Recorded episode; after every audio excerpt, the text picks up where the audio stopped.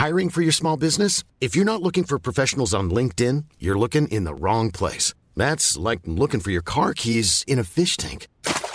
LinkedIn helps you hire professionals you can't find anywhere else, even those who aren't actively searching for a new job but might be open to the perfect role. In a given month, over 70% of LinkedIn users don't even visit other leading job sites. So start looking in the right place. With LinkedIn, you can hire professionals like a professional. Post your free job on linkedin.com slash people today.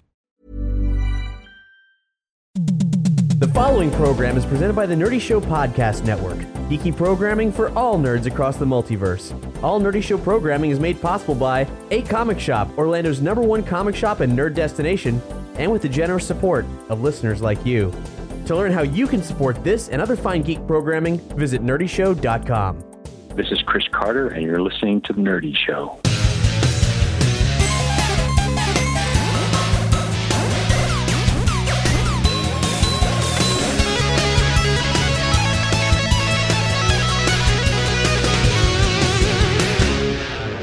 Welcome to Nerdy Show, a weekly podcast dedicated to every facet of nerddom, from comics and video games to science and technology. If it's geeky, we've got it covered. And this episode is a very special exploration of one of the coolest cult TV shows of all time, Millennium. With me, as a special co host for this episode, are the guys behind the Back to Frank Black project, the premier Millennium fan group, James McLean. Hello. And Troy Foreman. Hello, and thanks for having us. Thanks for being here, guys. Millennium for the uninitiated. Um, perhaps it sounds familiar to you. If it does, it's because it's effectively the sister show to The X Files. The series started in 1996 and was based on some of the less paranormal episodes that they had, like uh, Irresistible and Paper Hearts, which many people list as some of the best episodes of the entire series. So Millennium comes from that stock, with uh, series creator Chris Carter coming in and imagining a scenario where instead of doing uh, monsters of the week, it was kind of uh, serial killers of the week and Mm-hmm. looked into the anxiety, paranoia, and underlying darkness of America on the verge of the 21st century. The series stars Lance Henriksen as criminal profiler Frank Black, a man who sees visions from the perspective of killers and can sense evil. He used to work for the FBI, and at the start of the first season, now offers his expertise through the mysterious Millennium Group. Millennium ran for three seasons and ended in 1999. But uh, why are we talking about it right now other than the three of us like it a whole bunch? Well, that's because Millennium has returned. Two years ago, in late 2013, we talked to Chris Carter, creator of X Files, and IDW's Joe Harris, writer of X Files Season 10, and editor Denton J. Tipton about the X Files Season 10 comic. We touched on Millennium a little bit there, but uh, it turns out that uh, behind the scenes, some gears were turning, and now Millennium is back. Just like the X Files, continued in comic book form, written by Joe Harris. We're going to be speaking with him later this episode. And through the course of this episode, we hope to give you some insights into this phenomenal piece of extremely influential television that is, in this day and age, still extremely relevant. And also, of course, exploring the new comic, as well as talking with these guys about the incredible work that they've done building a fan community for a cult TV series. You are the hosts of the Millennium Group sessions, the uh, podcast of the Back to Frank Black project, and you guys have talked to pretty much all the movers and shakers, actors, producers, directors of the entire series. Yeah. I was running my own podcast at the time, and uh, I wanted to do something about Millennium. So uh, I started doing some research about the show, and I came across this Back to Frank Black campaign. So I reached out to uh, James and invited him to come on my podcast to talk about Millennium. After we finished, we ended up talking for like another hour or so, talking about the show and how much we loved it. And then we realized that we had this really good rapport with each other. So maybe like a month or two later, James asked me if I wanted to come along with the Back to Frank Black campaign and start a podcast. And that's how Millennium Group Session started. So, Millennium, I didn't watch it when it was on TV. I only just finished it really a few months ago. When we recorded our X Files episode, I was in the process of rewatching all of X Files and every associated series, which included Millennium and Lone Gunman, neither of which I had actually seen. Millennium took me by storm. I've been completely wowed by the series, but you guys obviously have invested a part of your lives into bringing the series back. what drew you to Millennium? Yeah, I've spent nearly a quarter of my life trying to bring Millennium back. Um, yeah, it's been about eight years Like you, I um, came late. I saw a few episodes in the 90s, bought a couple on video, and then bought the DVD set. And uh, spellbinding in it. When X Files 2 was coming out, around the same time, Frank Spotnitz had sort of mentioned that Frank Black may return. Lance Henriksen had said the same. Chris Carter had said he would be interested. So the campaign was a way of supporting those lead figures in Millennium in trying to bring it back. So we started off back to Frank Black. Uh, I got stuck on alcohol and sniffing toilet cleaner. And then I woke up one day and found Troy Foreman was on board. I don't know who the hell the guy was. Troy's been very good at sort of coordinating with cast and crew. It's been a tough, interesting road. Yeah, I mean, unlike you guys, I watched the show from the very beginning. And I, I remember the night I sat down and watched the pilot. And after it was over, I just sat there for like five minutes and didn't move or say anything because I was just blown away by what I saw. um, seriously, I was a big fan of Lance Henriksen already. And this thing with serial killers and how their minds work and how they tick and what makes them do what they do, I found that this may sound creepy, kind of fascinating. And I was really interested in learning more about that. And watching this show, it just blew my mind. So that's how I got into it. It's weird because before the campaign, I went down to Manchester um, about a year before, I think. And I met Lance there very, very briefly as he was signing. And that was really exciting because I'd just finished Millennium and the chance to meet Lance Henriksen was great. I had no idea at that time that, you know, a few years later, he'd be on um, discussion panels with us, ringing us up with uh, various foul mouthed, lewd comments when he's bored. And it's just such a weird development. You guys' campaign has actually worked hand in hand with Lance Henriksen. that's in a lot of ways, I, I, don't really have a comparison for that in any other fan institution where the face of a show has become a part of the movement to resurrect the show. I, I'm sure there must be some other examples, but I don't know them. I suppose Firefly had something similar that the cast were very receptive to helping fans. But I don't think there's anything so hands on as Lance has been. I don't want to toot our own horn, but uh, I think we're the only one that's had. I mean, Lance has said from day one when we first approached him about this campaign, he said, whenever you guys need me and I'm available, I'm there. I'll help you with whatever I can. Anyone we've ever talked to on the podcast has basically said, if we're free and there's something you need from us, whether it be on the podcast, help with uh, a charity event you're doing or whatever, just give us a call and we'll be there. We've got on the front of our site a trailer done by a fan that Mark Snow himself scored with new music. a Millennium yeah. trailer with new music, brand yeah. new music. Yeah, know, that's that, crazy. it is crazy. It's mad. We were trying to think of a contest to do, and we came up with this: create what you think a Millennium movie trailer would be like. And I was talking to James. I'm like, you know what would be cool if we could get Mark Snow to create new music for the trailer. And we both just kind of laughed because we didn't think it would ever happen. So we reached out to him, and like within a day, he got back and said, "Yep, whenever you get the clip, just send it to me, and I'll do it." That's so fucking. Yeah, I remember cool. Troy saying that. I just said, "Who the hell are you?" And then went back to my toilet cleaner. But he obviously remembers it differently.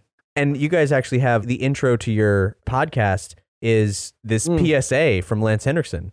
Yes. We got together and wrote a little ditty for Lance, and we called him up, and he said, "Sure, are you recording?" And boom, he did it in one take.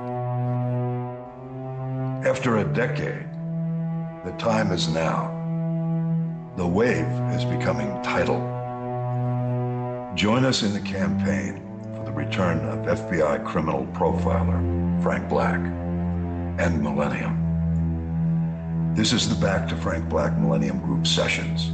My friends, this is who we are.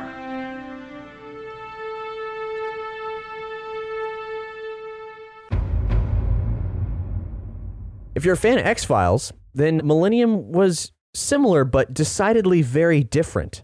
Whereas X Files looked to the beyond, a lot of Millennium looks within, whether that within is the twisted mind of a serial killer or the battleground for angels and demons.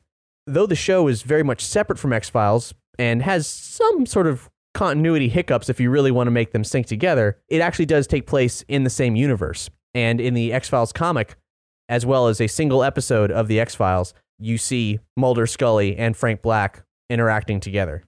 Yeah, I mean, if you're into dark shows like that, like stuff like Dexter that are on Criminal Minds, shows like that, they have little trickles of Millennium throughout them, and you can definitely see Millennium's influence oh, on yeah. shows like that. Uh, one of the obvious inspirations, Seven, the movie. Yeah, yeah, is, yeah. Um, probably a very good uh, starting point. Yeah, the show was actually pitched as Seven in Seattle. And that's pretty much what it is. Yeah. But it's not as abrasive in its cut and framing of the show, is it? It's got that sort of X Files flow. Yeah. It can't be overstated how much all of the thriller and crime genres of today owe to a lot of the style and intensity that um, Millennium brought to television. It was truly before its time. Honestly, I mean, when it started, I was in my teens, and I don't think, even if I did see an episode, that there was a chance that I would have walked away from it wanting to see more. I think that I can appreciate it more as an adult than I had ever a chance of at the time. And I think maybe that's one of the reasons that there wasn't so much carryover between that and X Files. Because if people were looking for the pulpy kind of feel that X Files sometimes had, there was none of it in Millennium. It was all the darkest, blackest stuff that had ever happened on television and still to this day kind of is. You're right. I think that's one of the things that was its eventual downfall is that the show was so dark that a lot of people just couldn't deal with that on a weekly basis. And you had people like myself and James, who were the uh, exceptions to the case, and all the Millennium fans, obviously, that liked that kind of television. Yeah. But it was just too dark to be mainstream, put it that way, as X Files was.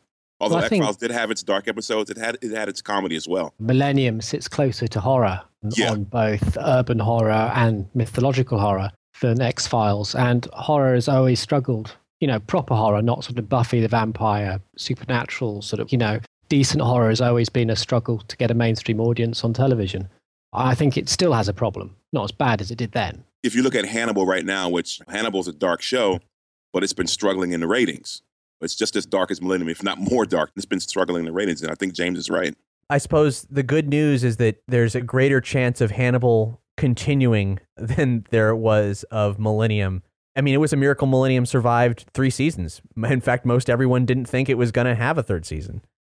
Millennium had a, lot of different flavors across the course of the show. It went from very real horror in the form of serial killers and some very, very unnerving scenarios to paranormal horror in the form of angels and demons, which was so intriguing with the way that the series started with those apocalyptic overtones, but very subtle and quickly shifted into serial killer of the week format. So that when ultimately the apocalyptic and paranormal elements crept back in, they had a lot more impact because you could kind of ride along with Frank, thinking like the darkness that I'm fighting here as a criminal profiler is the darkness of man. And then Yeah. realize that no, some things are well beyond that, and that might actually be what I'm tapping into.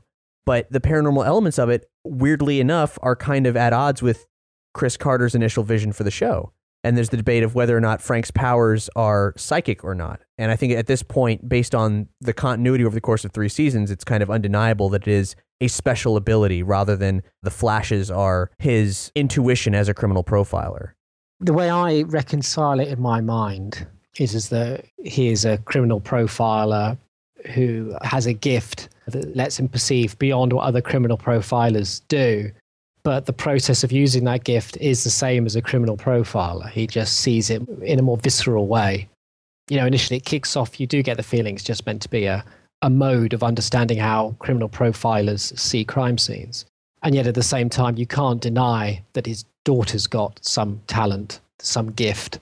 No one has ever really told us or said they really understood from the writers and uh, directors and creators when it started to evolve. But I sort of got the feeling that as the series progressed, the need to sort of tap a little more into the mythological aspects probably meant that they went down a road that perhaps initially at pilot stage they weren't planning to do. I agree.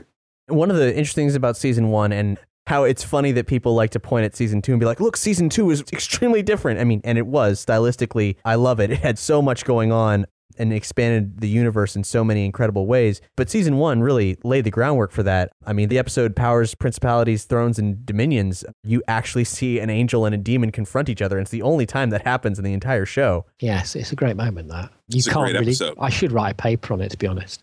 There is a sort of continuity of evil in season one that to me connects from Gehenna, which is the second episode, straight through to Powers, and you can see. To me, it looks pre-planned.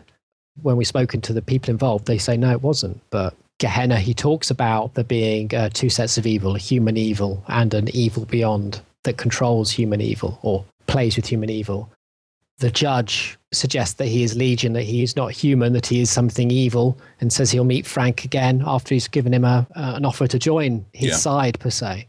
And then he disappears. And that offer is then reflected again in Power Principle Thrones and Dominions, where Pepper says exactly the same thing. I said, I'd be back. And here I am. And even before then, in Sacrament, Yeah, that's the one where Jordan's powers are first displayed. Yeah, you that's have that, and you have uh, the grandfather on the top of the stairs. You get that shot of the stairs, which is again reflected in Lamentation with Lucy Butler and the demon. And there's almost a suggestion there that Frank is pushing against evil at that point, and so he pays a price. So you do see a very running logic through there, this sort of power play of a higher evil that manipulates lower evil, and is um, interested in Frank, and is a fascinating chronology, whether it was intentional or not. Yeah, That- but it, that's all coincidental, by the way. Apparently, I don't see how because they reference each other. Yeah, I, Yeah. I guess they have a really good story editor. Absolutely, yeah, I mean, it's fascinating just to listen to James talk about that again, man. It, the show is so deep. Like the first time through, I, I watched it. I thought it was great. I didn't really get a lot of it, and then when I started watching it again, started talking with James and other people, I just realized how deep and amazing this show is. So it, it's fascinating to hear this again. This is a line in Sacrament where they actually say, you know, why does this keep happening to you, Frank? And the sort of suggestion again is is that evil is interested in what he's doing. And so it starts to become personal. It starts putting a personal pressure on him and his family. That narrative of Frank accidentally finding himself at uh, the threshold of a war between demons and the souls of men, that narrative, which is scattered across the show and done in such a way so that every time those elements of the plot bubble up again, they feel extremely potent and extremely ominous. Of all the various, very effective things about Millennium, that's the thing that drew me into the show the most. There's a sense of gravity there that's well beyond the threat of alien colonization from X Files, the threat of evil encroaching in the souls of man. Imagine that war being waged simultaneous to the war happening in the X Files, and like which one's actually scarier? It's the Millennium one, the silent one. Yeah, I agree 100%. So right now we're going to cut to a track, and it's something brand new from Nerdcore supergroup RPG Unit. This track is a dark ballad to the legacy of BioShock. It features vocals by Starby and King Phoenix, was produced by DJ RoboRob, and it's called Biorhythm. When we get back, we're going to be talking with Joe Harris, writer of X-Files Season 10 and the new Millennium miniseries.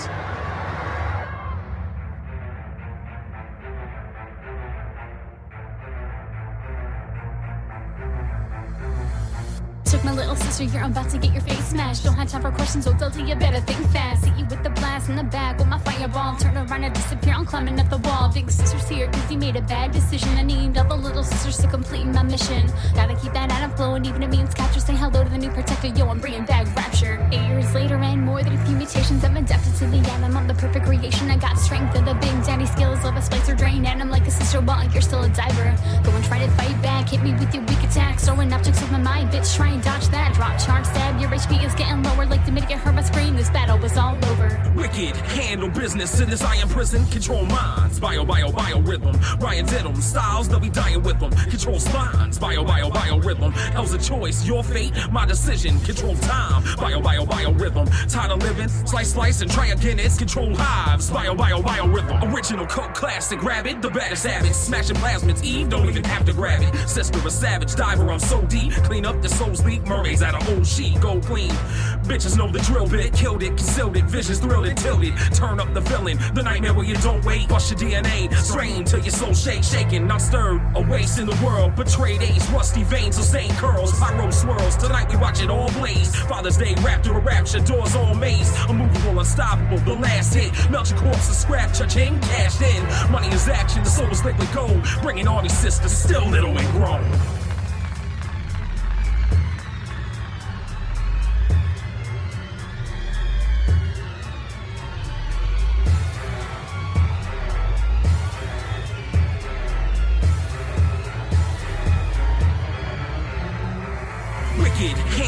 Business in this iron prison. Control minds, bio, bio, bio rhythm. Ryan did 'em, styles that be dying with them. Control spines, bio, bio, bio rhythm. Hell's a choice, your fate, my decision. Control time, bio, bio, bio rhythm. Tired of living, slice, slice, and try again. It's control hives, bio, bio, bio rhythm.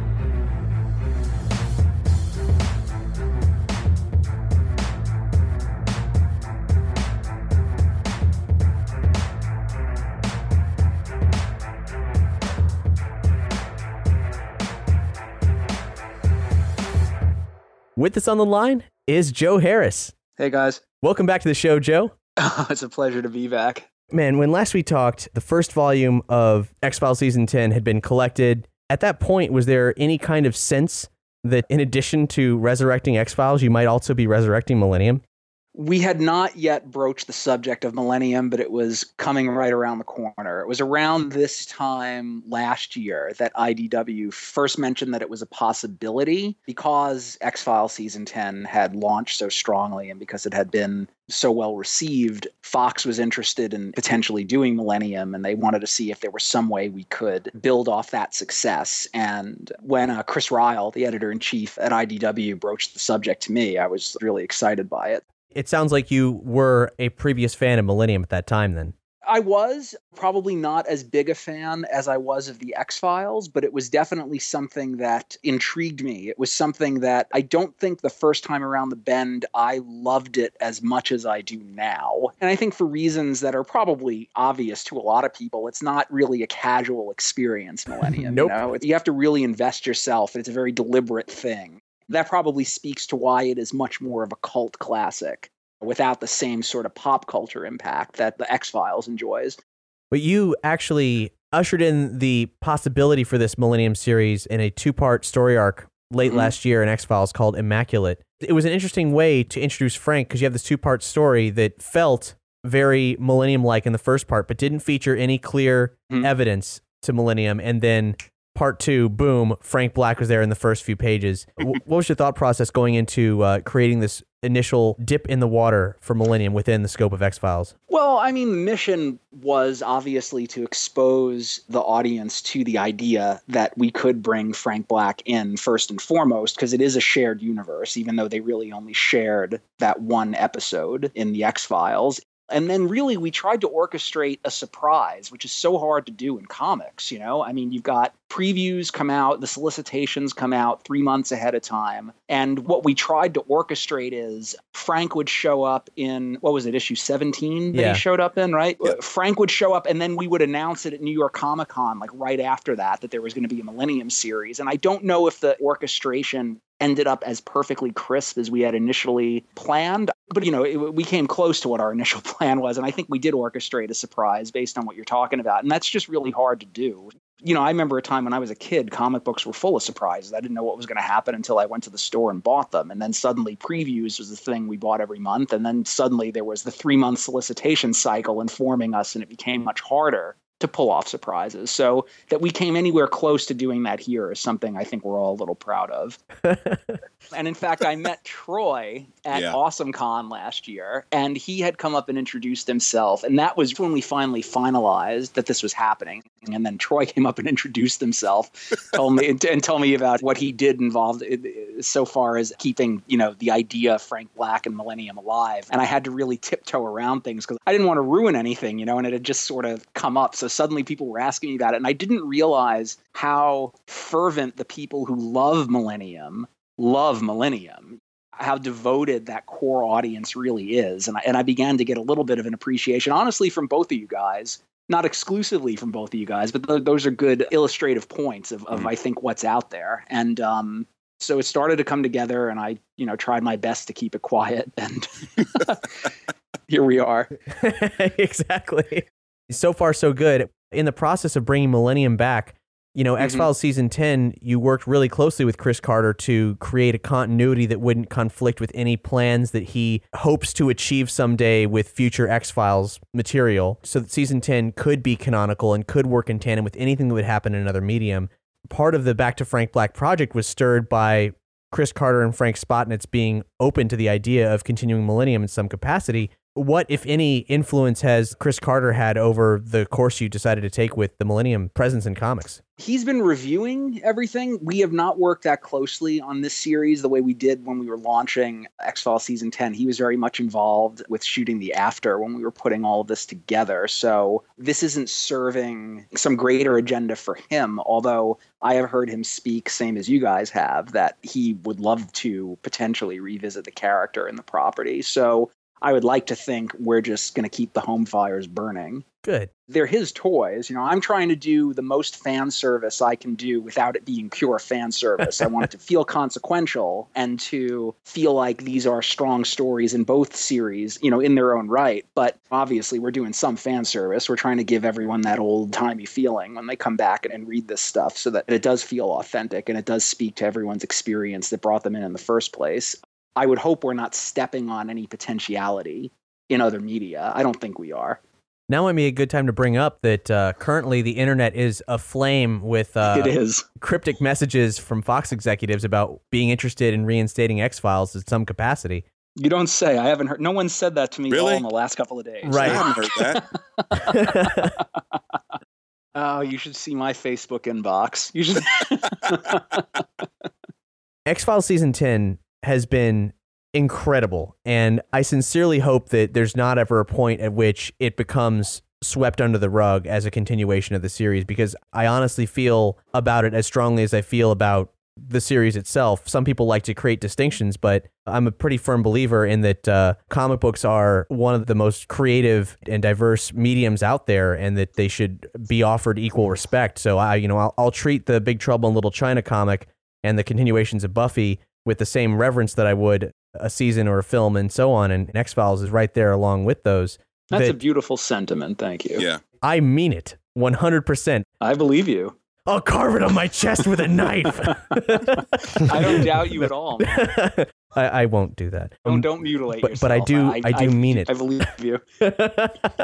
I believe in what you're doing here. I think it's good stuff, and God damn it, everyone should read it. Thank you so much. We'll see, right? I mean, all we've ever tried to do is is do our best to stand as close to alongside the mothership, no pun intended, being the X Files, you know, that we could. I mean, we try to get the voices of the characters down. We try to get the feel of the the show down, something that's carried over into Millennium to the best of my and my collaborators' ability. You know, we'll see, right? I mean, I can't tell you what's going to happen next. I honestly know nothing about the future of the X Files show just to answer the 9 million emails and tweets that I've gotten. I don't really know. I, I, I'm not being coy about that. I don't know anything about what's going on. I'm as surprised and curious as everybody else. In the interim, we're going to keep on keeping on and we'll see how it all ties together in the future. I'm as curious as to how this will all work out, if it's all to work out in one way or another, as you guys are. I think it's a testament to you, Joe, and, and the guys working on the um, season 10 of X Files that Fox is now starting to seriously look at doing a revival of the X Files. And I'm hoping Yeah, that for when real. this Millennium comic comes out and they see that there's a buzz for that show as well, that they may look at, hey, give them a TV movie or something just to close out the Millennium story. So I think it's a testament to you and, and everyone that worked on the comics in season 10 that Fox is looking at doing a revival with X Files right now. So kudos to you guys. No, thank you. You know how far up the ladder at the, the studio it goes. I I have no idea. I know Yeah. that the people who are privy to the people who you know on the business end of things, as well as the uh, sort of the creative slash editorial end of things at Fox when it comes to licensing. I know that they're high on this. You know, they've been very supportive of what we wanted to do. They were very excited from the very beginning, and it's because they were excited from the beginning that that we've had longevity now. You know, we're getting ready. We're heading toward a really big issue 25 event in X Files season 10 that's going to really set, chart the course for what comes after that. So, you know, the fact that we've been able to continue as long as we've been able to continue on X Files and give rebirth to Millennium, that all comes from the fact that they're pleased that insofar as they're paying attention. I'm as optimistic as you guys are, but for us, it's full steam ahead, and uh, you know we've got plans, and we're going to keep executing them. Well, issue one of Millennium is fantastic. Having Thank read you. it, you start with a, a quote from something ancient, just like uh, just like the show. you know that's that's kind of the fun part of the job is trying to find those and and you know there's some quotes I want to use like I, I'd love to use song lyrics but uh, but I was told that they don't want to get into any sort of potential copyright Hmm. issues so I've got to go I've got to go to more you know apocryphal texts and uh y- you know more ancient things but so it's not um, going to say want to grow up to be a debaser, Frank Black. yeah right uh you know I, I can't I can't uh I I, I no comment on anything you're you're referring to because I have plans so The issue one quote is every new beginning comes from some other beginning's end, which is very Sounds cool, apropos right? Yeah. So, so millenniumistic. And well, actually, when I was watching the show, one of the things that always kind of baffled me was I was like, Jesus Christ, these guys are. some of these quotes are from some some really strange places. You know, who was finding them? Was it the authors actually doing the research, or were they? Uh, you know, Who were they having interns right? hook it up? How how have you gone about finding obscure quotes from ancient tomes? Never underestimate my ability to procrastinate on the internet, man. So, um, for me, I you know I have a lot of fun doing that. I don't have a research department behind me, so it's a lot of uh, me having an idea and me going looking for something, or me being exposed to something without looking for it and then making a note and stuffing it away and then coming back to it later. You know, I love all of those quotes from the show. I think I think my favorite one is what what episode is it where it opens with a quote involving Mary Todd Lincoln talking to the ghost of she and, and President Lincoln's dead son, and, and yeah, it opens Chris right. Black Yeah, yeah, yeah, yeah. I love that one. It's things like that are just just so great. with the creepy wind sound in the background. It was just perfect for that episode. hmm What's neat about what's happening in the story here is that it does involve Fox Mulder, at least in so far as issue one. Yes. It's a rare situation for Mulder because Frank Black is a guy who he has every reason to believe. Frank might seem a little unhinged these days, but Mulder knows Frank is on the level. He knows his experience. He knows that Mhm. uh, he's confronted paranormal things firsthand, just like Mulder has. And so, without Scully there to anchor him, like, how deep are these two going to go?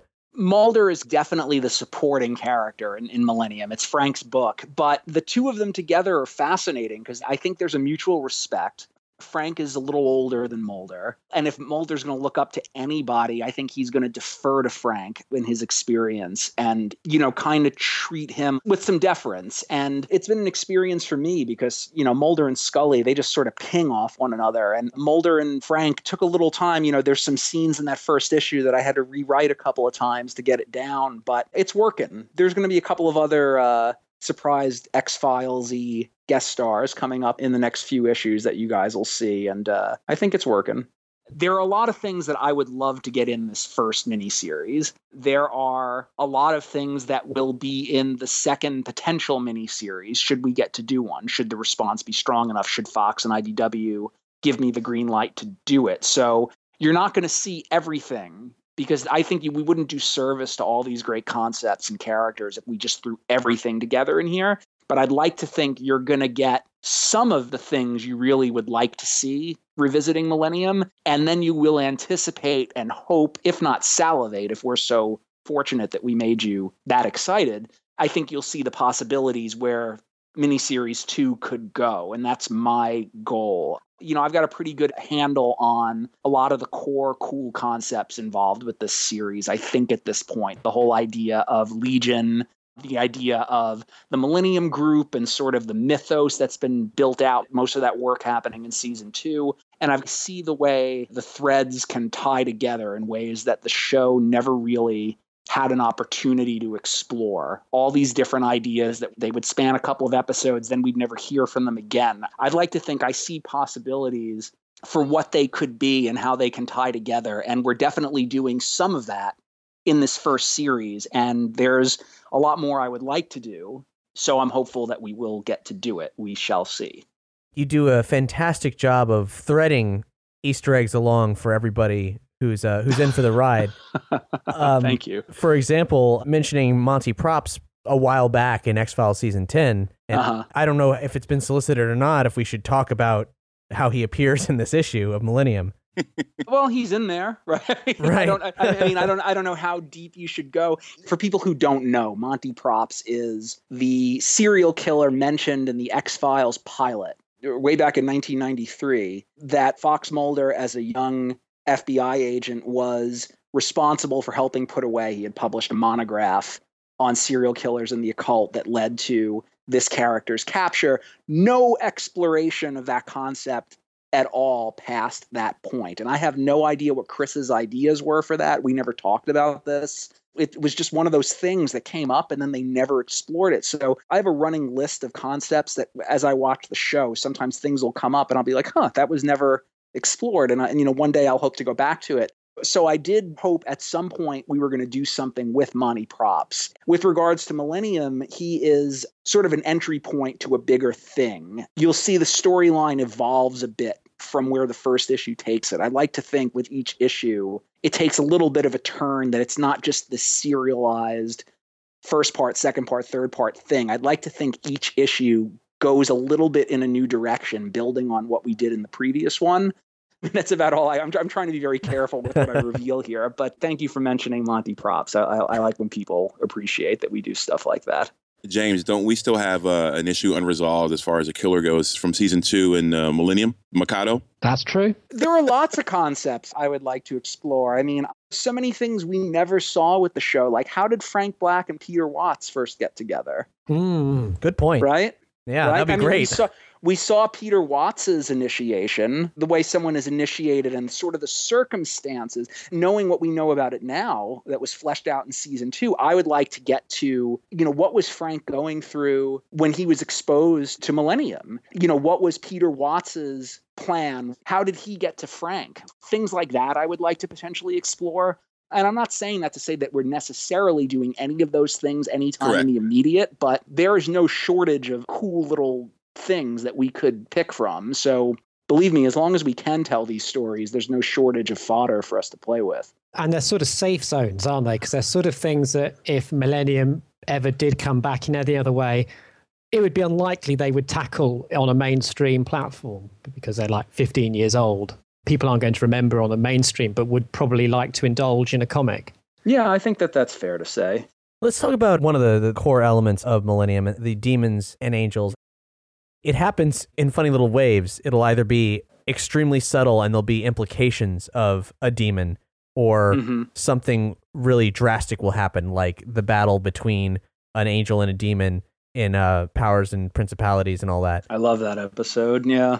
Or something like somehow Satan got behind me, where if you were anywhere on the fence of maybe they're not really demons, it's like, no, they're demons. They're straight up demons and they have coffee together. Right. or, or or Frank on Halloween, you know, seeing the demon across the way, watching Yeah. him, or just like little things that make you go, What the fuck is this? But in the context of the show, if you're invested, you understand what it means. These sort of portents, these sort of lingering concepts, and the whole idea that evil is just on the periphery. It's such a heady thing. It's such a an ambitious, demanding show. It's not a casual viewing experience by any means. Something that was uh, really gratifying for me in my ongoing rewatch of The X Files, for those keeping count, I'm uh, towards the end of season seven now. There was a, a sequel to Irresistible, one of the genesis for Millennium's aesthetic of, of serial killers and so on. And there was an implication in the in the original episode. There was this guy who attacked women, and they saw him as a demon. And there was sort of there was a mild implication during the episode that maybe that was just a, a personification that it was a um, visual manifestation of those people's fear for the audience, basically. And then in the sequel, there's much more to imply that, like, this is a demon. And not only that, but in a lot of ways, this character acted as a through line for what was happening in Millennium. He was both a conventional serial killer, the likes of which Frank Black would have tracked down for the Millennium Group, and then Mhm. also the very same kinds of demons that he was dealing with in larger situations. Yeah, I mean, I'll buy that. A lot of these ideas are things that were gestating, I'm sure, in Chris's head from way back. You can connect that tissue now. Right. You have the ability to sort of look at the entire slate and do that. This reminds me of the person who asked me, didn't didn't Scully have the Millennium Sigil tattooed on her ass that time? And Yep. um, so you know, there's lots of that. So it's interesting because at this point there's really nothing we can do but to look at the series as a full body of work and anything whether it was intended or not the interpretation of it becomes the reality of it. It seems especially true of millennium based on the very divisive factors going on behind the scenes of the show production and the extreme differences between the tone of all the respective seasons it puts it in, in an interesting place that makes it kind of prime for what you're doing here, Joe, with interpreting Millennium again as all the, the many groups of people who came in and Mhm. gave their version of the show. Now, you two, in this, let's say, fourth season of Millennium, are now the series head offering your interpretation on all that's come before. Sure. I mean, I have a wealth of stuff that I can choose from, and I am. And I do see the hooks and the and the threads that can tie together, at least somewhat. I mean, I'm you know, I'm still working on this, but Right. I'd like to think we're actively trying to blend a lot of the coolest and the best ideas and uh, initiatives that were launched in the first and second season primarily just frank and serial killers demons the millennium group in sort of a wide ranging way with an agenda you'll see i mean this story opens up to encompass all of these things what else is going on in the world of Joe Harris right now? Well, we just wrapped Great Pacific. We're taking an indefinite hiatus with that, sort of a, a soft ending at issue 18. Martín Morazzo, my collaborator on that book, and I have a new image comic series coming out later this year, another sci fi adventure series with a sort of environmentally apocalyptic through line through it that we're really excited about, and you'll be hearing more about soon. I've got two more creator owned books that you should be hearing about as 2015 winds on as well. So I'm, I'm a busy guy. Yeah, staying real busy. That's great. And I hope so. Great Pacific is a, a fantastic book that if you listeners have not checked it out, we'll link to on this episode's page. It's a sci fi adventure series about a young guy who is due to inherit one of the largest oil fortunes the world's ever known. It's, you know, one of the most successful corporations on earth. It's also responsible for all of the horrible things that oil companies are responsible for.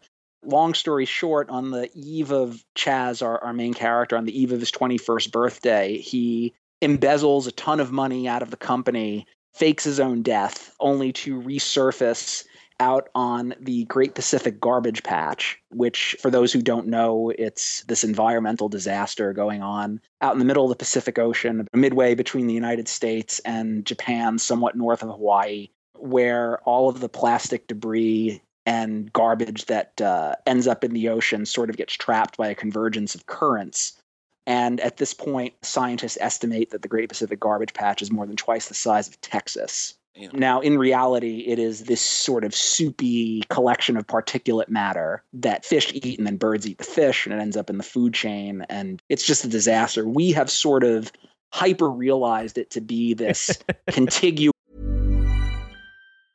Hey, I'm Ryan Reynolds. Recently, I asked Mint Mobile's legal team if big wireless companies are allowed to raise prices due to inflation. They said yes. And then when I asked if raising prices technically violates those onerous two year contracts, they said, What the f are you talking about, you insane Hollywood ass?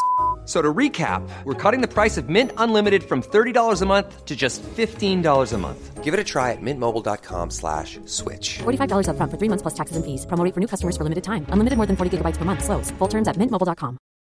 Hi, I'm Daniel, founder of Pretty Litter. Cats and cat owners deserve better than any old fashioned litter. That's why I teamed up with scientists and veterinarians to create Pretty Litter. Its innovative crystal formula has superior odor control and weighs up to 80% less than clay litter.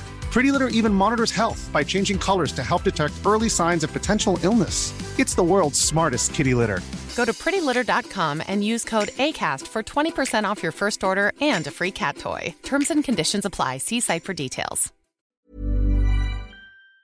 This continent, sort of the eighth continent on Earth of plastic and garbage. Sort of a, a cautionary tale that if you don't clean these things up, they are going to get worse. And our character, who fakes his own death and embezzles all this money, eventually resurfaces out on the Great Pacific Garbage Patch where he proceeds to plant his own flag and declare it his own sovereign nation, which he christens New Texas, sort of a thumb in the eye of his home state. And he seeks to build a society on top of it. From there, it's all about the evils that men do. He's got to contend with all sorts of threats once he gets out there, from mutated marine life, like this giant octopus that comes after him, that to pirates. The U.S. Navy comes after him. He discovers a cache of nuclear warheads at one point. It's a pretty original landscape, and, and Yeah. we've gotten to tell some really fun stories on it. It's a lot of fun, and you should totally check it out if you haven't read Great Pacific. We've got the volume three trade paperback. I think it comes out on the 28th. Cool. And is that the conclusion of it for now, or is there still one more? For now, yeah, yeah, yeah. I'm really proud of the final story arc that we did. Big Game Hunters. We bring this really, really nasty villain out to New Texas who uh, pretty much seeks to take everything Chaz has built from him, and he really does a good job of that. It's a pretty brutal fight for survival. Nobody uh, escapes unchanged. Awesome. Well, Joe, thank you so much for being here. The pleasure is mine. Millennium Issue 1 is at comic stores now and available via all major digital retailers. If you want to catch Joe at a convention this year, he'll be coming to MegaCon, AwesomeCon, Rose City Comic Con, and San Diego Comic Con to name a few. Follow him on Twitter for the latest. We're going to cut to a track, and right now we've got something very special. The Protomen have released a new album. No, it's not their long awaited Act 3, it's the almost equally long awaited covers album, The Cover Up. It just debuted this past weekend at MagFest, and the album is now for sale on vinyl and cassette, both of which come with digital downloads. The record features some incredible covers, And what we're going to play right now is a song very befitting to the feel of Millennium and one of the Protomen's best known covers. It's the Mike and the Mechanics classic, Silent Running on Dangerous Ground. Take the children and yourself and hide out in the cellar. But now the fighting will be close at hand. Don't believe the church and the state and everything they tell you. Believe in me, I'm with the high command. Can you hear me? Can you hear me running? Can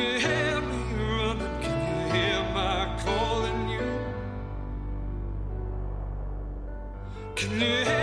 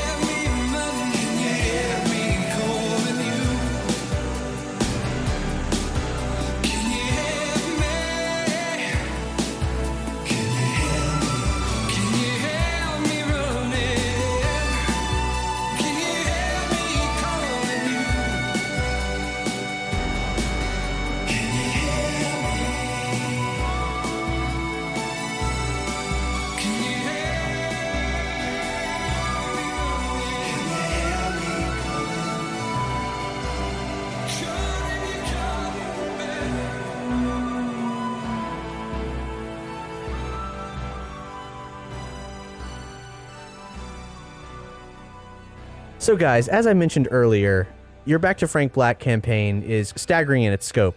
I recall a couple things similar. For example, the long running Twin Peaks zine wrapped in plastic, or in video games, Starmen.net and Fangamer's repeated attempts to uh, get Earthbound or its follow up game Mother 3 brought to the United States.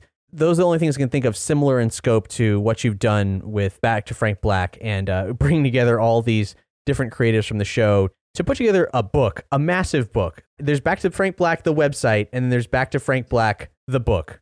I finished the series.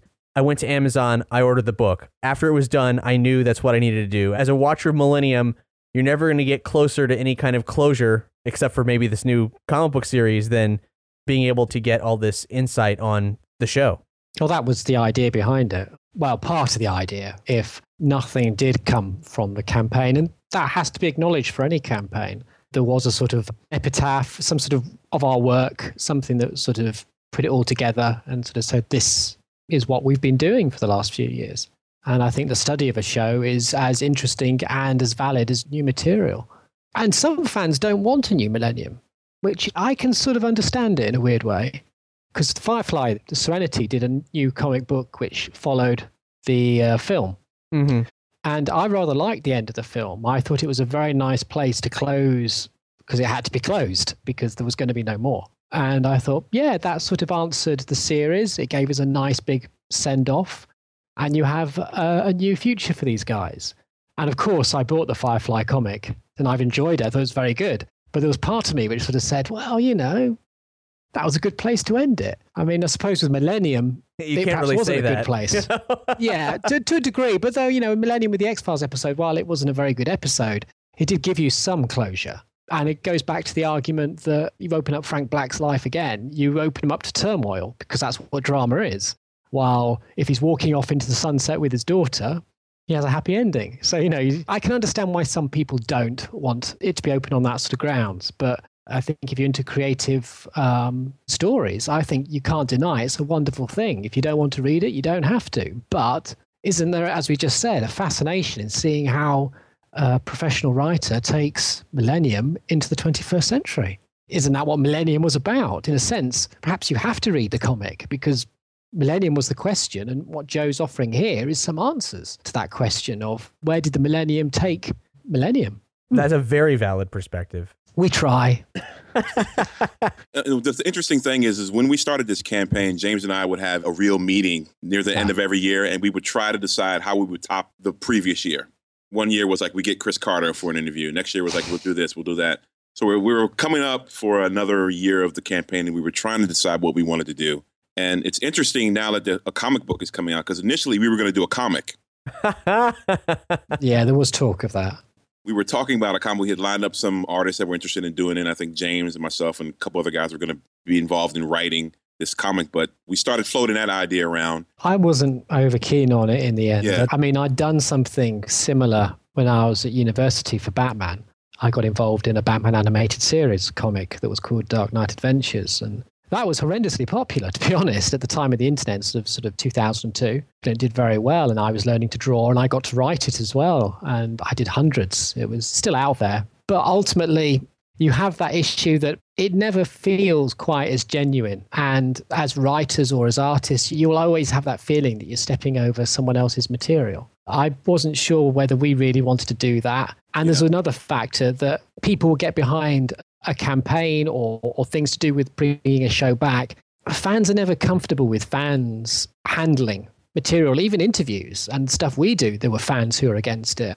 As soon as you start actually saying, we're now officially doing a comic book fan homage to Millennium, this is where we think it'll go, you can sort of alienate some of your potential campaigners because they'll go, well, obviously you're riding your own little glory train. I'm not interested. Or, you know, why do you think you've got the right to do that?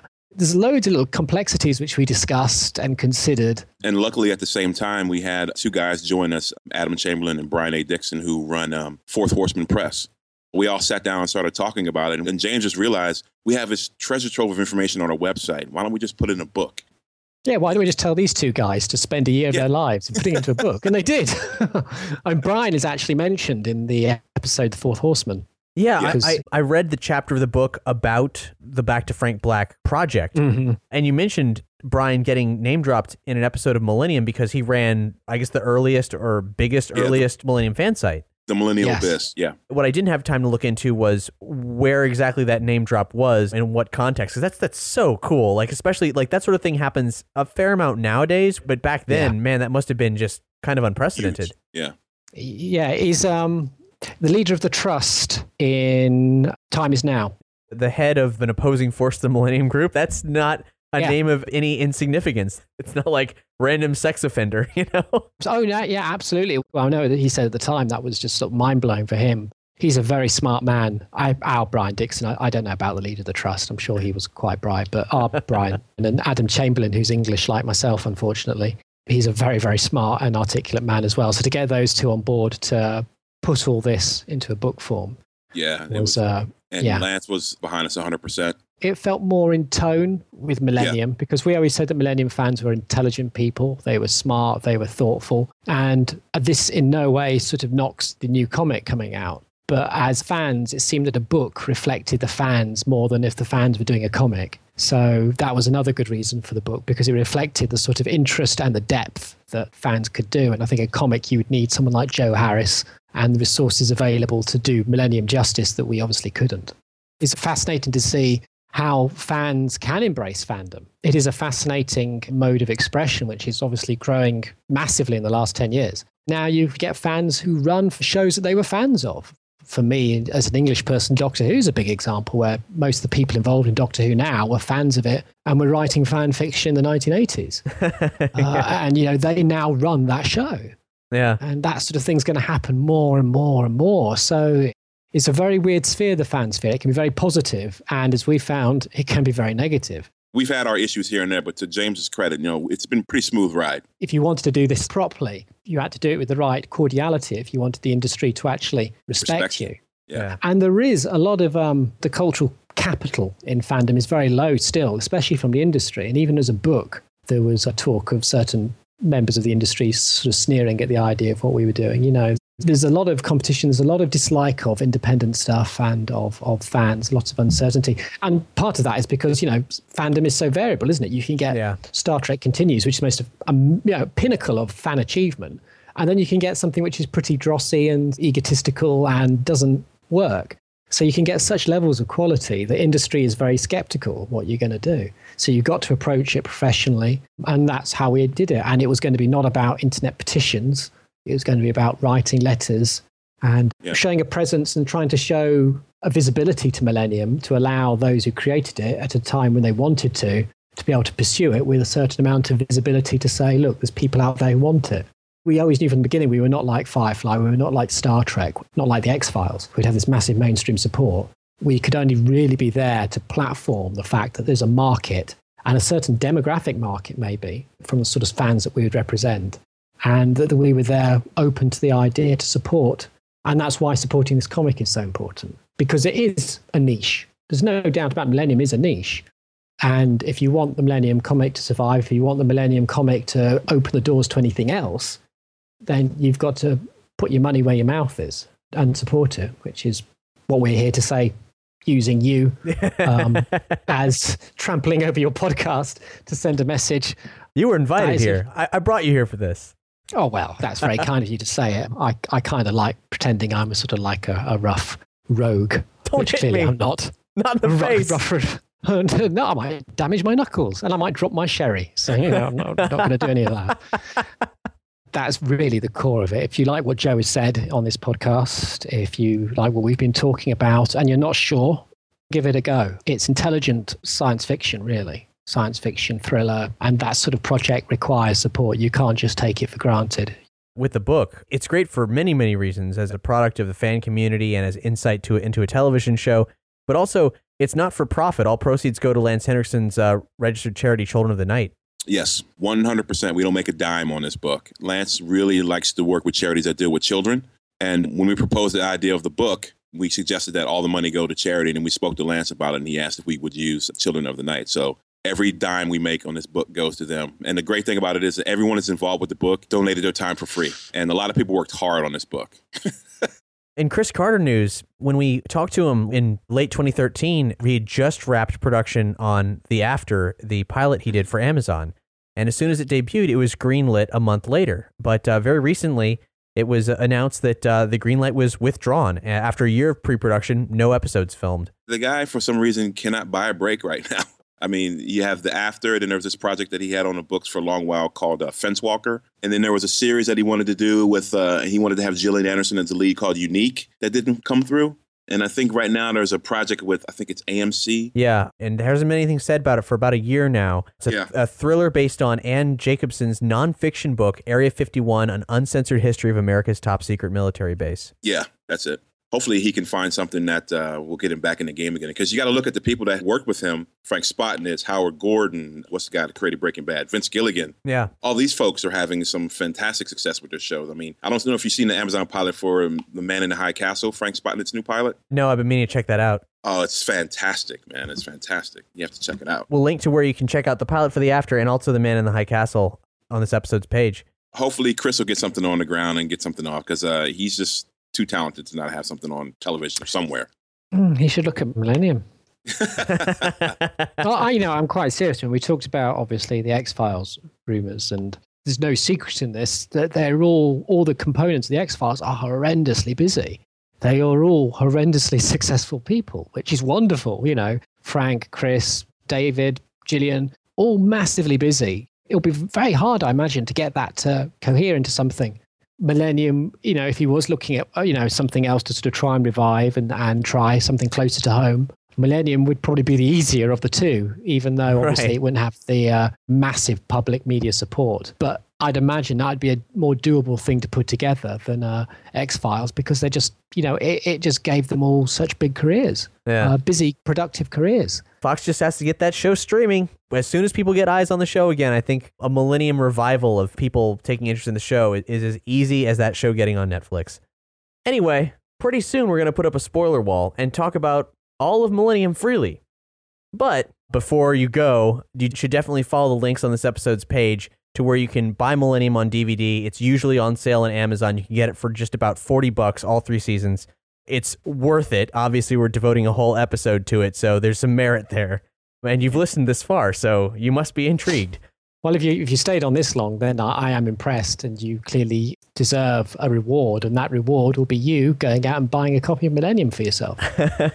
and hopefully soon you'll have the ability to stream it. That's something that needs to happen. X Files has had a resurgence via the streaming services. People who didn't get the chance to watch it when they were younger or wanted to revisit it, it's been top of the stream list. So Millennium is a uh, very obvious follow up, and uh, my fingers are crossed for it being on a streaming service someday soon. Yeah, we have our fingers crossed as well. I think with the comic coming out, it's going to put a lot of buzz on Millennium. I think Netflix is going to take a look at it, and uh, they should because some of the stuff they have on there needs to go. but anyway, there's a project that's being worked on right now that's going to come out this year. We're not involved with it, but it's Millennium related. That's all I can say. And then the final thing I want to say about as far as we go, like I said, we try to top each other every year, and if it comes through, it's going to be the biggest thing we've ever done. So we'll just put it like that. All right. We're kind of Oh, yeah. lucky this year. This year we can sit back and let Joe do all the work. you know. That's the big Millennium thing for this year. You've had your book, now you've got your comic. And it's nice for the campaign because, you know, we always talked about the campaign was always about, as the banner said, you know, back to Frank Black. It's about bringing Frank back. And while this isn't television as everyone hoped or movie as everyone expected, you know, I personally think it's great to see that the industry has done something in that regard and he is back. We'd like to see him back with Lance because Lance is so passionate about the character. That's the only frustration is that he loves that character so much. Another great thing about this Millennium comic coming out that there are just as many X Files fans excited about this, which is going to help us in the long run. Mhm. I think there's a lot of X Files fans who love Millennium as well. So we can bridge that gap with that younger audience over there that's going to come over to the Millennium thing, even just for curiosity's sake. Oh my God, Mulder's involved with this Millennium comic. What's Millennium about? And that'll bring them to say, hey, borrow the DVDs from a friend or buy our book. Back to frankblack.com, by the way. Um, but hopefully I'll bring Millennium to a whole new audience. And yeah, we're working on to get Netflix to stream this bad boy, man. Before we head off to Spoilerville, USA, if you are a television enthusiast and enjoy these discussions about where these series could go and how the future could be developed, myself and Mike Roffman of Consequence of Sound, who was my co host on the X Files episode in 2013, we put together our pitch for a Miami Vice relaunch, not a reboot, but a relaunch featuring a new cast of characters that is totally fresh but builds on the previously established notions of the original series. We're huge Miami Vice fans, and uh, we'll link to where you can read that on this episode's page.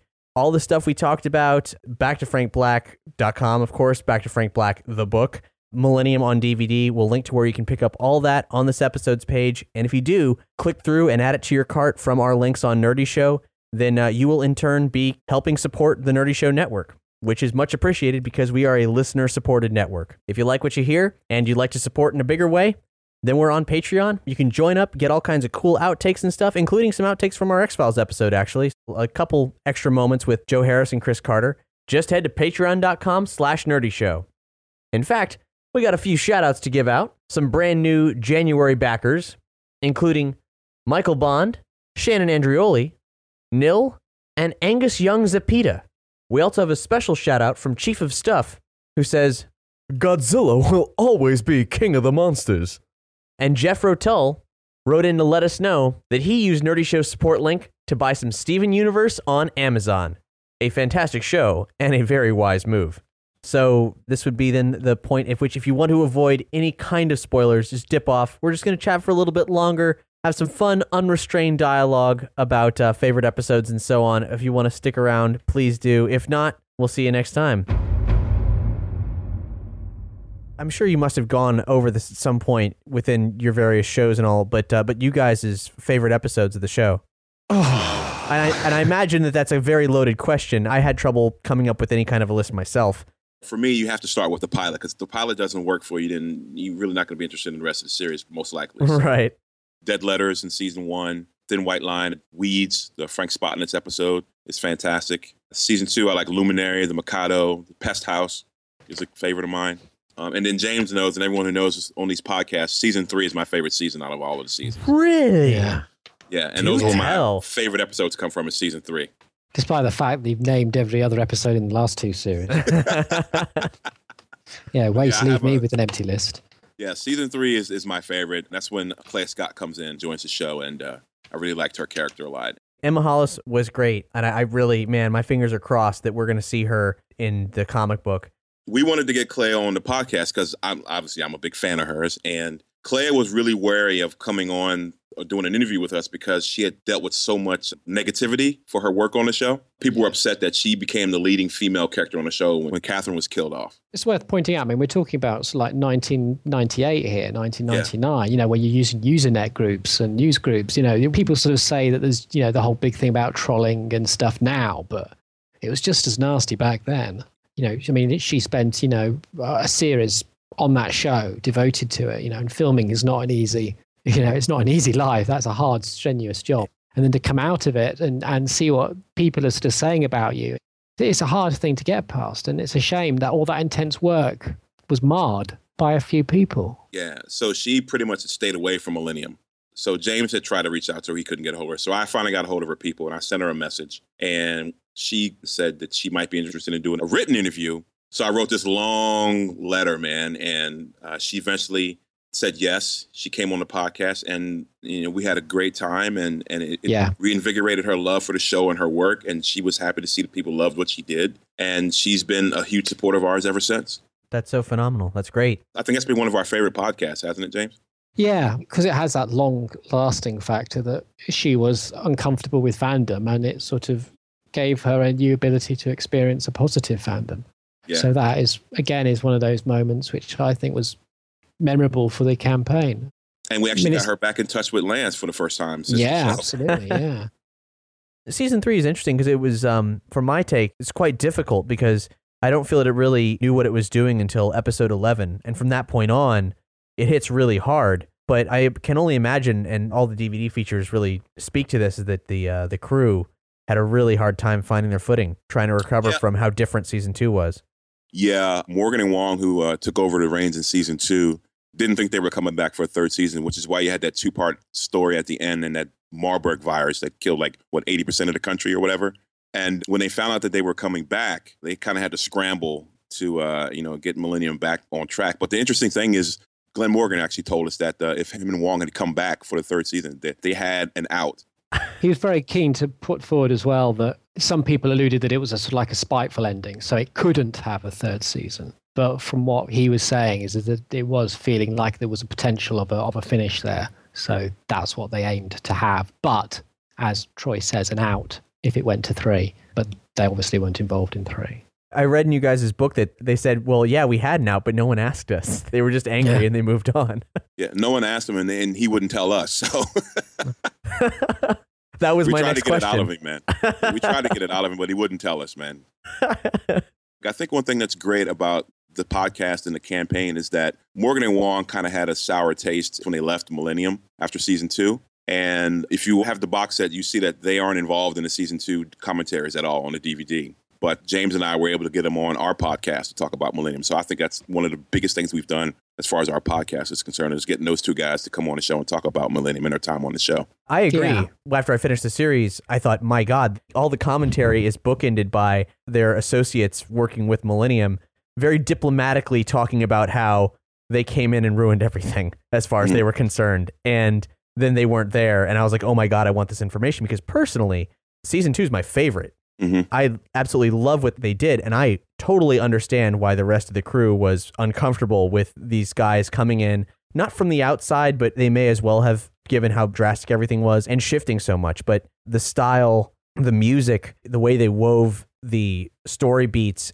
and led the viewer along, it created a uh, real sense of tension across all the episodes of when was a certain alluded to plot thread going to hit a tipping point and it would just burst and something terrible would happen. I think the other nice thing was it was, I mean, as you say, some of the cast weren't sure at the time. And I'm pretty sure Lance has said on our shows that he wasn't sure at the time. But the nice thing again is with retrospect, he's had the opportunity to go back and look at the stuff and find an appreciation for it where the circumstances of the time, busy schedules, the pressure of the role. From what he said, he didn't feel that he was able to see the second season for what it was because the environment's very different when you're inside something to when you're outside it. So I think he liked as well having to look back at it and then be able to say how I actually I quite like a lot what's going on here, which I perhaps couldn't see when I was inside it. I think it's just nice to have that sort of commentary, really, because people tend to sort of say, well, Lance Henriksen didn't like it. And that means that Lance Henriksen would never like it ever because they might have read something which said he didn't like an episode. When we deal with the industry, we tend to deal with people involved in it in very one word characterizations. You know, you can't change your mind. What you said at the time is definitive, it's canonical. You can't go back on it. And it's nice with this sort of campaign to be able to talk to these people and see their reflections, see how they've changed, see the difference between, say, Glenn Morgan and James Wong. Both of them love Space Above and Beyond, which they both worked on. You talk to Glenn Morgan, you can see how losing Space Above and Beyond hurt him very, very deeply. While James Wong is a little more, he, I don't know about you, Troy, but he felt a little more on top of it. Yeah. He, he- it didn't sort of touch him, but for Glenn, it was really hard to talk about. When they started season three, they had a particular showrunner who was uh, eventually let go early on, Really? who didn't work out. Yeah. I didn't know There that. was a showrunner. So Chip Johannessen and Ken Horton took over. And it wasn't until about, I think, was it Sound of Snow, James, where they kind of started talking about what happened with the Marburg virus. Yeah, yeah. And Sound, from- Sound of Snow is where Frank dealt with that directly. That was a really good episode.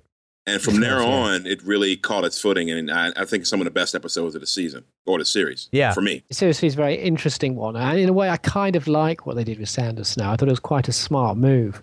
I've always said this is that I remember when 9 11 occurred, there was talk on the news. The news got quite hysterical over it. And I don't mean that in a rude way because there was a reason to be upset about it. But I meant so far as there was talk of remote control planes and maybe, I think even one newscaster mentioned something about attacks on the eastern coast being, you know, there was, it got ridiculous and over the top. And in a weird way, the way season three dealt with the Marburg virus was almost like a, a reflection of that before it happened, in the sense that it sort of suggests that the, the hysteria at the end of series two was hysteria. And in fact, the cases were quite localized, but everyone panicked. And that is actually quite true to, to how people work. So, in a sense, while it's often criticized series three for doing that choice, in a sense, it does actually have reflections with how Exactly. real life media does work. Exactly. Other season three episodes like Antipas and Saturn Dreaming of Mercury all really did such a Mhm. good job of, of building on all the, the paranormal elements that were stewing underneath the surface of the show. And the series ending with Frank and Jordan very much on the run. Yeah, there is, and we've spoken to Frank about this, and Frank denies there being any truth to this. It's just logic that you can see, which isn't meant to be there. But for Frank to be in the Millennium episode of X Files, he's in a position where he is able to openly contest for Jordan publicly in the civil courts. He's also in the institution as well, which to me suggests that the Millennium Group has broken up, has fragmented to a point where they're no longer on the run. Because if he was still on the run, there's no way he could be sort of having to fight in the courts for Jordan over Jordan's grandparents. Yeah. So you start to see things that you can sort of almost suggest to happen. You can almost suggest as well the fact that the Millennium Group member directly recognizes Frank and into a point where he almost suggests that Frank is one of them. So do you, does that suggest that Frank actually got inside the Millennium Group between the end of the series? And did he create a fragmentation? Did it break down? The other argument is, is that in season three, again, this is all fan speculation.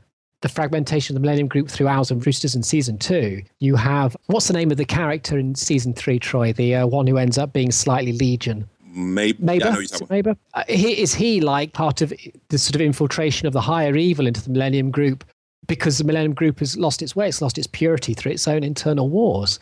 And is he part of what sort of fragments Millennium Group? So, in a weird way, X Files Millennium episode isn't very good because, as Frank has always said, the key was to make it an X Files episode. You couldn't Right. just make it a Millennium episode. You could argue it does answer things about Millennium that gives it an epilogue if you look for them. And you also have to remember that what happened with Emma Hollis. She was Yeah. part of the Millennium Group at the end of the series.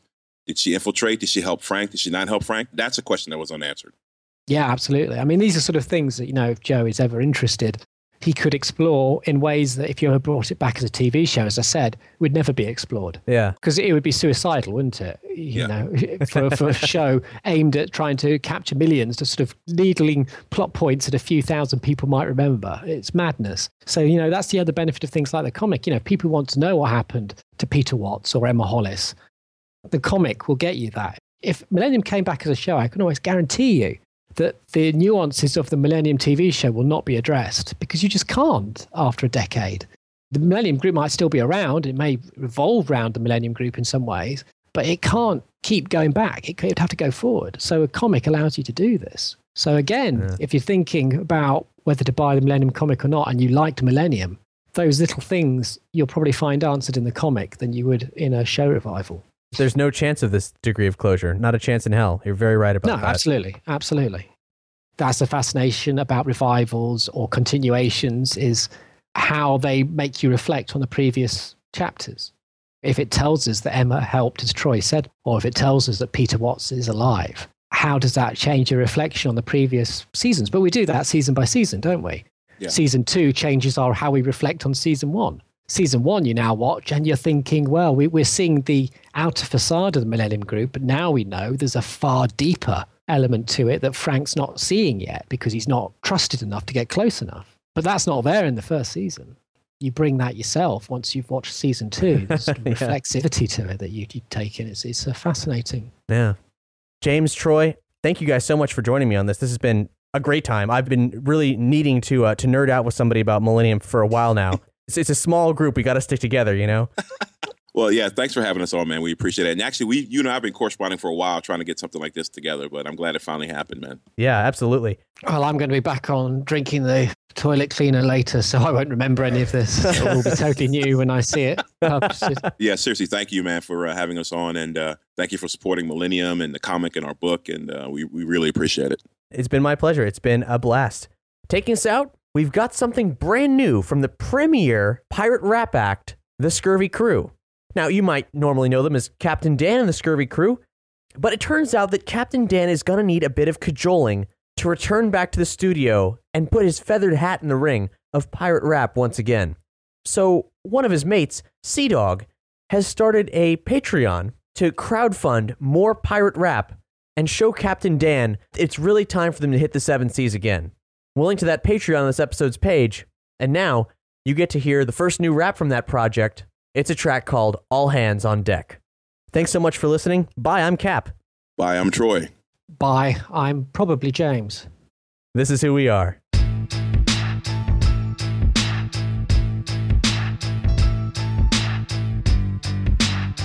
and a bottle of rum for ye mateys. We're back, baby. Sinister. Got bars. Pirate style. Bars. I kick back a clap of thunder. Unstoppable comical volatile nautical style phenomenal rule the tropical seas with no blunder. Blunder, it's what I'll get by sword or by bet, by threat or by death, by blunder or net. I'll rob a string quartet and make them so upset. Oh. Sea dog, back in action. Pirate hat, high patch, the best there is in fashion. Cool as the Arctic, spit fire like a dragon. Taking all the ships down with absolutely no compassion. I'll shoot you for your money, I don't need to cheat ya. Got so many black marks, you think I'm a cheater. All hands on deck. That's right, that's right. All hands on deck. Your Skills unsurpassed, get you higher than the mizzen mast. Words heavy like a ballast, back on the scene at last.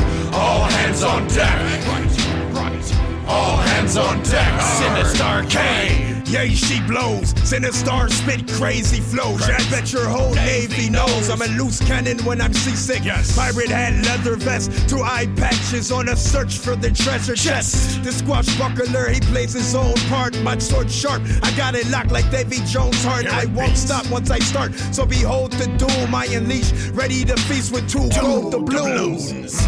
Too many sea creatures I fought for rank. Overboard or under pressure, had to walk the plank. See, I made the crack in my bitch in front of his mermaids and tucked his ass in the smallest tank. I'm such a dastardly dude. And see, I'm never passive, I'm rude. I get high and eat all of the parrot food. Mock me again, I dare ye to overcross. Drinking rum during a duel, drunk when they're sober I'll shoot you for your money. I don't need to cheat ya. Got so many black marks, you think I'm a cheater. All hands on deck. All hands on deck. All hands on deck. All hands on deck. Skills unsurpassed, get you higher than the mizzen mast. Words heavy like a ballast, back on the scene at last. All hands on deck. All hands on deck. All hands on deck.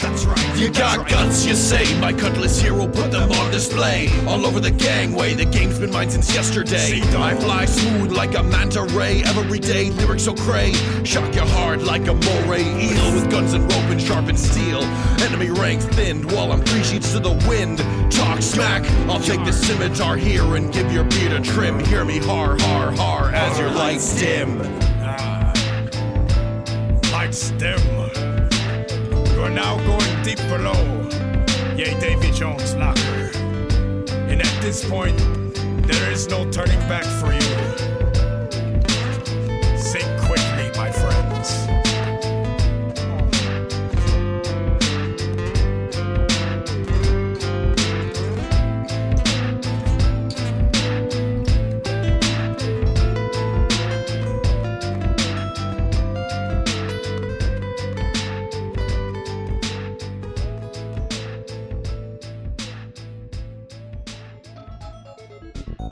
Thank you for listening to Nerdy Show. If you like what you heard, please rate and review us on iTunes or like us and follow us on SoundCloud. As listener supported entertainment, we rely on you to keep this and other shows on the Nerdy Show network alive by telling a friend or funding the Nerdy Show via Patreon. Any size contribution gets you exclusive outtakes, episodes, and images from across the network. And there's even more perks available. Just head to patreon.com slash nerdy show. To find out how you or your company can underwrite this or other Nerdy Show programming, visit nerdyshow.com slash sponsorships. You can subscribe to Nerdy Show via iTunes and SoundCloud. Leave a comment, like, share, and follow Nerdy Show on all of your favorite social networks like Facebook, Twitter, Tumblr. We're everywhere. For more podcasts, articles, community forums, and other awesomeness, visit nerdyshow.com. We're glad to be your home for authentic, nerdy entertainment.